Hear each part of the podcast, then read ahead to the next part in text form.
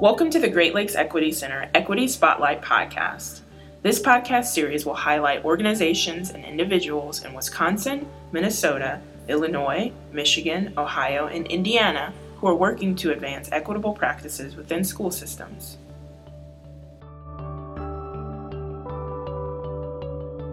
This is the fourth episode in the Centering Equity and Educator Effectiveness podcast series.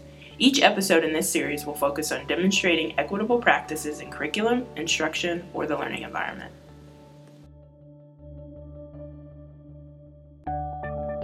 This is the second of a three part series with Dr. Muhammad Khalifa. Today, we will continue discussing centering equity and culturally responsive and sustaining learning environments for Muslim students in part one of this series, Dr. Khalifa provided a summary of the complex global history of the experience of Muslims and stressed the importance of grounding equity work for Muslim students in that history. He also described and explained some of the overt, as well as subtle, ways that anti Muslim sentiment and Islamophobia may take form in schools.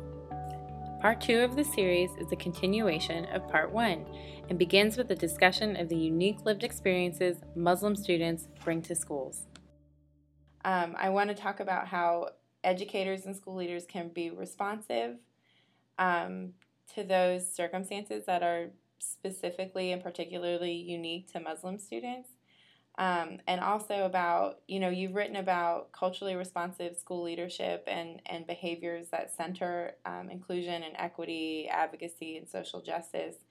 Um, if you could, if you could elaborate for us on what those behaviors might look like in schools. Um, and, you know, in some ways that school leadership and, and teachers can be responsive um, to Muslim students. Um, so one one of the things that I think educators and school leaders have to do uh, in order to be responsive to the needs of Muslim students is they have to kind of become aware of how how oppression works, how it changes shape, how it hides, how it's normalized.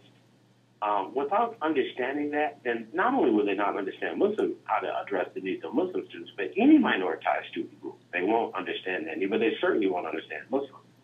Um, the role of liberation. Many of my white colleagues, we, we joke um, because they, they're many of them are, are um, critical white scholars. They understand how to critique whiteness, white supremacy, colonialization, colonialism, and that sort of thing. But when it comes to when it comes to that uh, that notion of self determination, then I think many of them take a pause because what that means is allowing indigenized and minorities to carve out for themselves what they see. It's not just that they want to take the place of the colonizer or of a white person in society. They actually want to carve out spaces, safe spaces outside of school and inside of schools that can work for them and help them reach their goals as a community and as a people. And so um, that, that, that might mean, for example, community-based education work. So uh, leaders have to, as you know from my scholarship, I'm a huge proponent and advocate for teachers moving outside of the building and into communities to kind of find out. And that, that would extend to the Muslim community. So if a leader is being social just, socially just, and if the leader is already engaging in advocacy work for community, communities they serve, then this, I think, could easily be extended and should be extended to Muslim students. If they're not doing these things, though, which many leaders are not, they have to begin doing them for all of their minoritized students, in particular, the, the, the most um, marginalized students in their communities and such. Um, they also, I think, along the lines of this, uh, we mentioned for example, um, uh, white privilege. Mm-hmm. But we also have to talk about this notion of Christian privilege. Uh, Muslims have to juggle how they're going to eat in a lunchroom. I mean, we have to pray five times a day. So that means that one of the prayers falls within the time frame of school. And so they, it, it, so for us, so so I don't I don't know how much time we have, but not to belabor history again, but we have to understand that religion, modern day religion itself is an invention. And that means that, look, we will do, uh, as leaders, we'll kind of have this empire or whatever, but in order to maintain a semblance of religion, let's say religion is on Sundays at these very specific spaces and times. Well, Muslims don't see it that way. For us, It's a lifestyle. It's an entire lifestyle. We're constantly doing this whole thing, notion of critical self-reflection. We're, we're, we're, we have to do that throughout the day. And so we have to, we, we take time away for spirituality and for reconnecting with a higher cause and thinking about how our day is going. We do this constantly. It's not just like a Sunday or a Friday type thing. And so um, Christian privilege, for example, encroaches upon this space and our ability to do that. Whereas all of the Christian holidays are off. We call it spring break now. We call it winter break now, but we all know really what's going on. We call it the weekend, it's Saturday and Sunday off, but we already know that that was designed. Now it's invisibilized now again, right? It's invisible, but it was designed for some and not for others.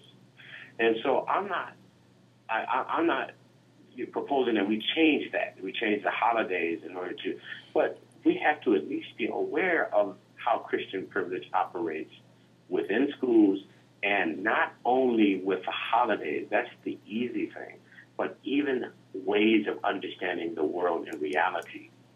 There are some very specific uh, ways I think that Muslims make Muslims unique, and we'll get into that a little, a little later in this conversation.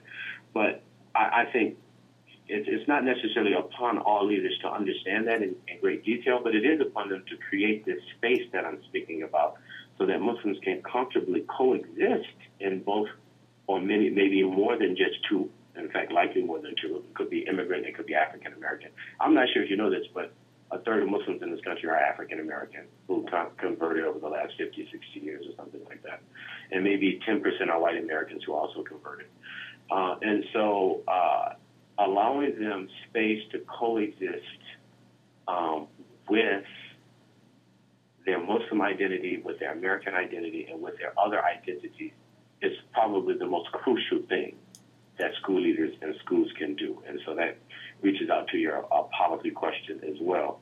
And, and just recognizing that Muslims are spiritual beings, you know, and, and that um, they should not be made to feel bad for beliefs that they have. Uh, whereas, and, and, so, so here, it, what, what happens in this country is that um, it, it's, it's promoted that this is a that this is um, a country. So this, this sort of the liberal argument is that the liberalist argument is that as long I, I can do anything that I would like to do, as long as I'm not encroaching encroaching upon the rights of other people, right? However, for um, for the Muslim community, that's a very destructive and not just the Muslim community, other indigenous communities, but we're talking about Muslims. That's a very destructive approach because for us and for other minoritized people, we center the community's interest above the individual. You see what I'm saying? Yes. And so, so that's that's diametrically opposed. Now, again, I'm not suggesting that school leadership uh, subscribe to the way that Muslims might view the world. I'm not suggesting that, but at least give the space so that they can actualize who they are in public schools. Okay. You know, you had mentioned that, um, you know, there are certain things that make Muslims unique, and you know, schools providing the space that, um, you know, where Muslim students can coexist with their with multiple identities.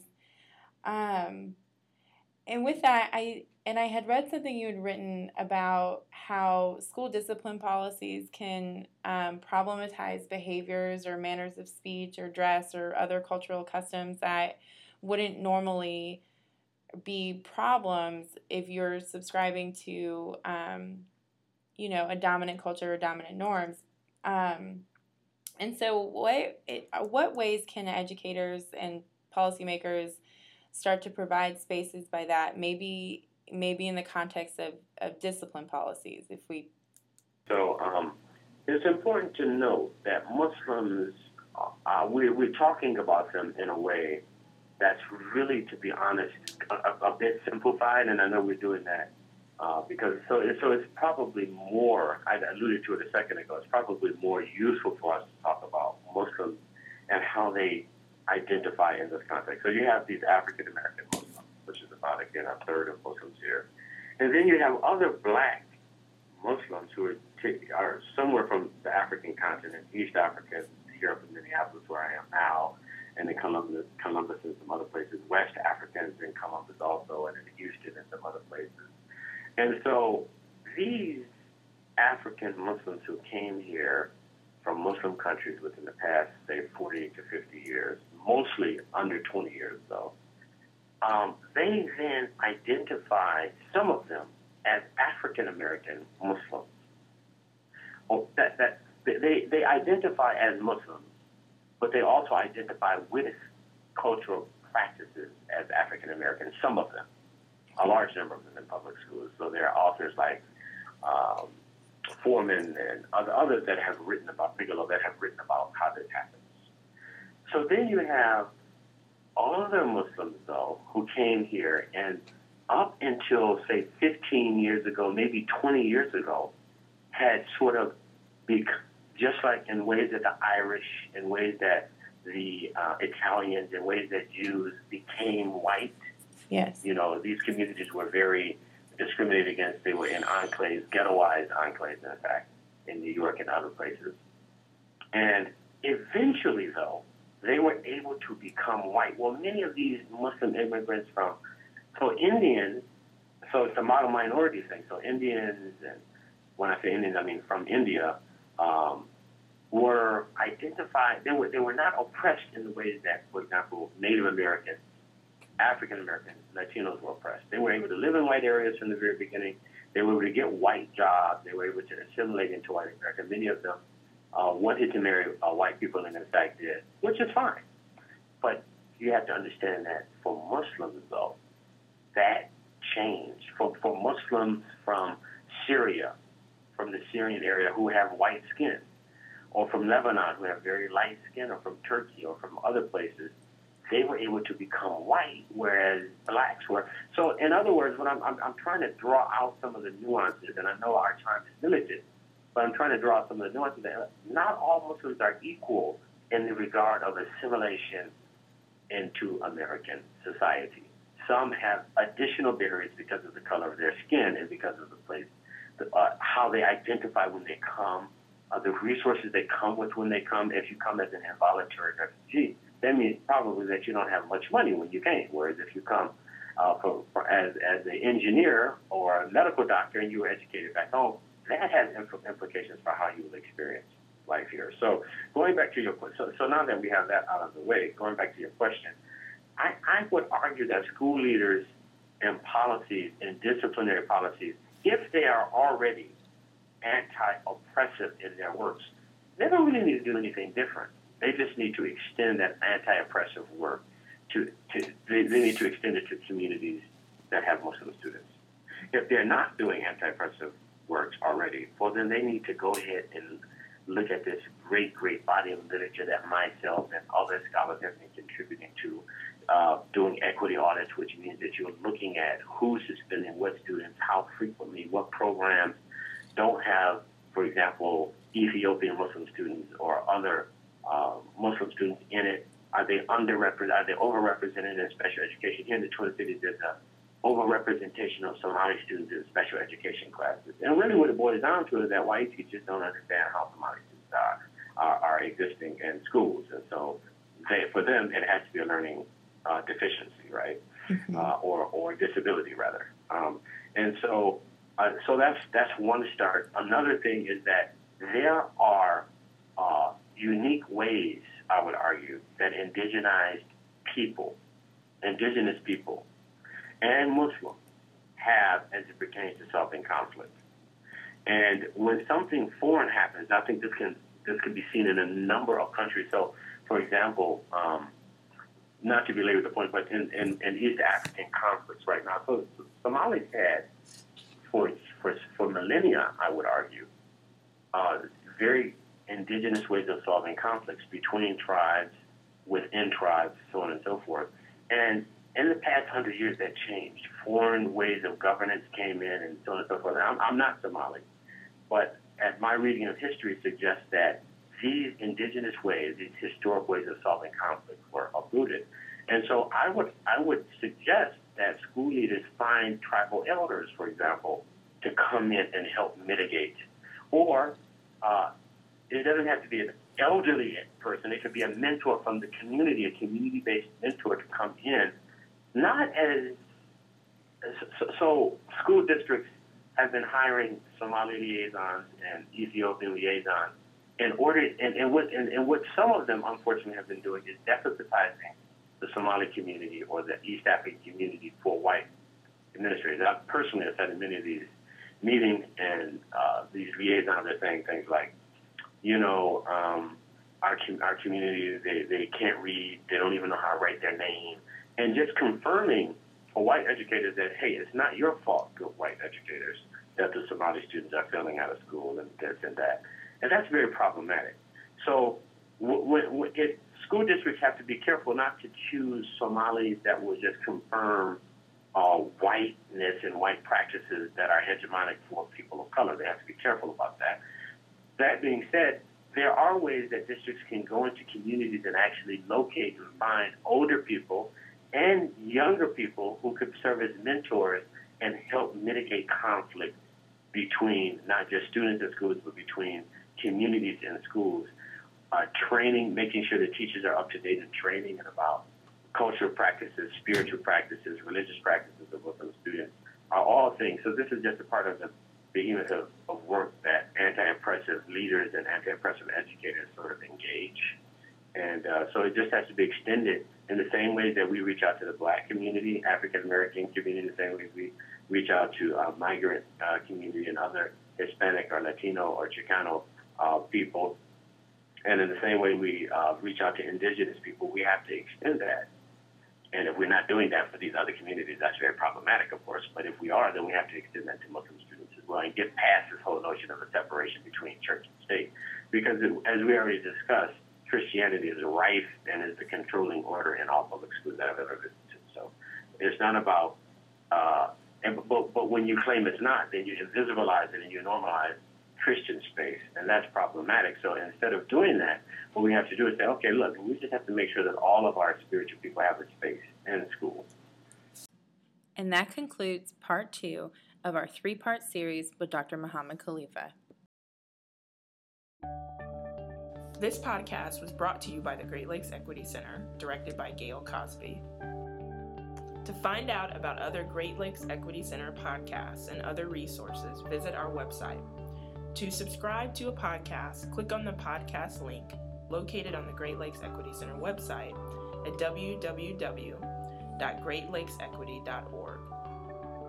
The Great Lakes Equity Center is funded by the U.S. Department of Education to provide technical assistance, resources, and professional learning opportunities related to equity, civil rights, and systemic school reform throughout the six state region of Illinois, Indiana, Michigan, Minnesota, Ohio, and Wisconsin. The contents of this presentation were developed under a grant from the U.S. Department of Education. However, these contents do not necessarily represent the policy of the Department of Education, and you should not assume endorsement by the federal government. This podcast and its contents are provided to educators, local and state education agencies, and or non-commercial entities for the use for educational training purposes only.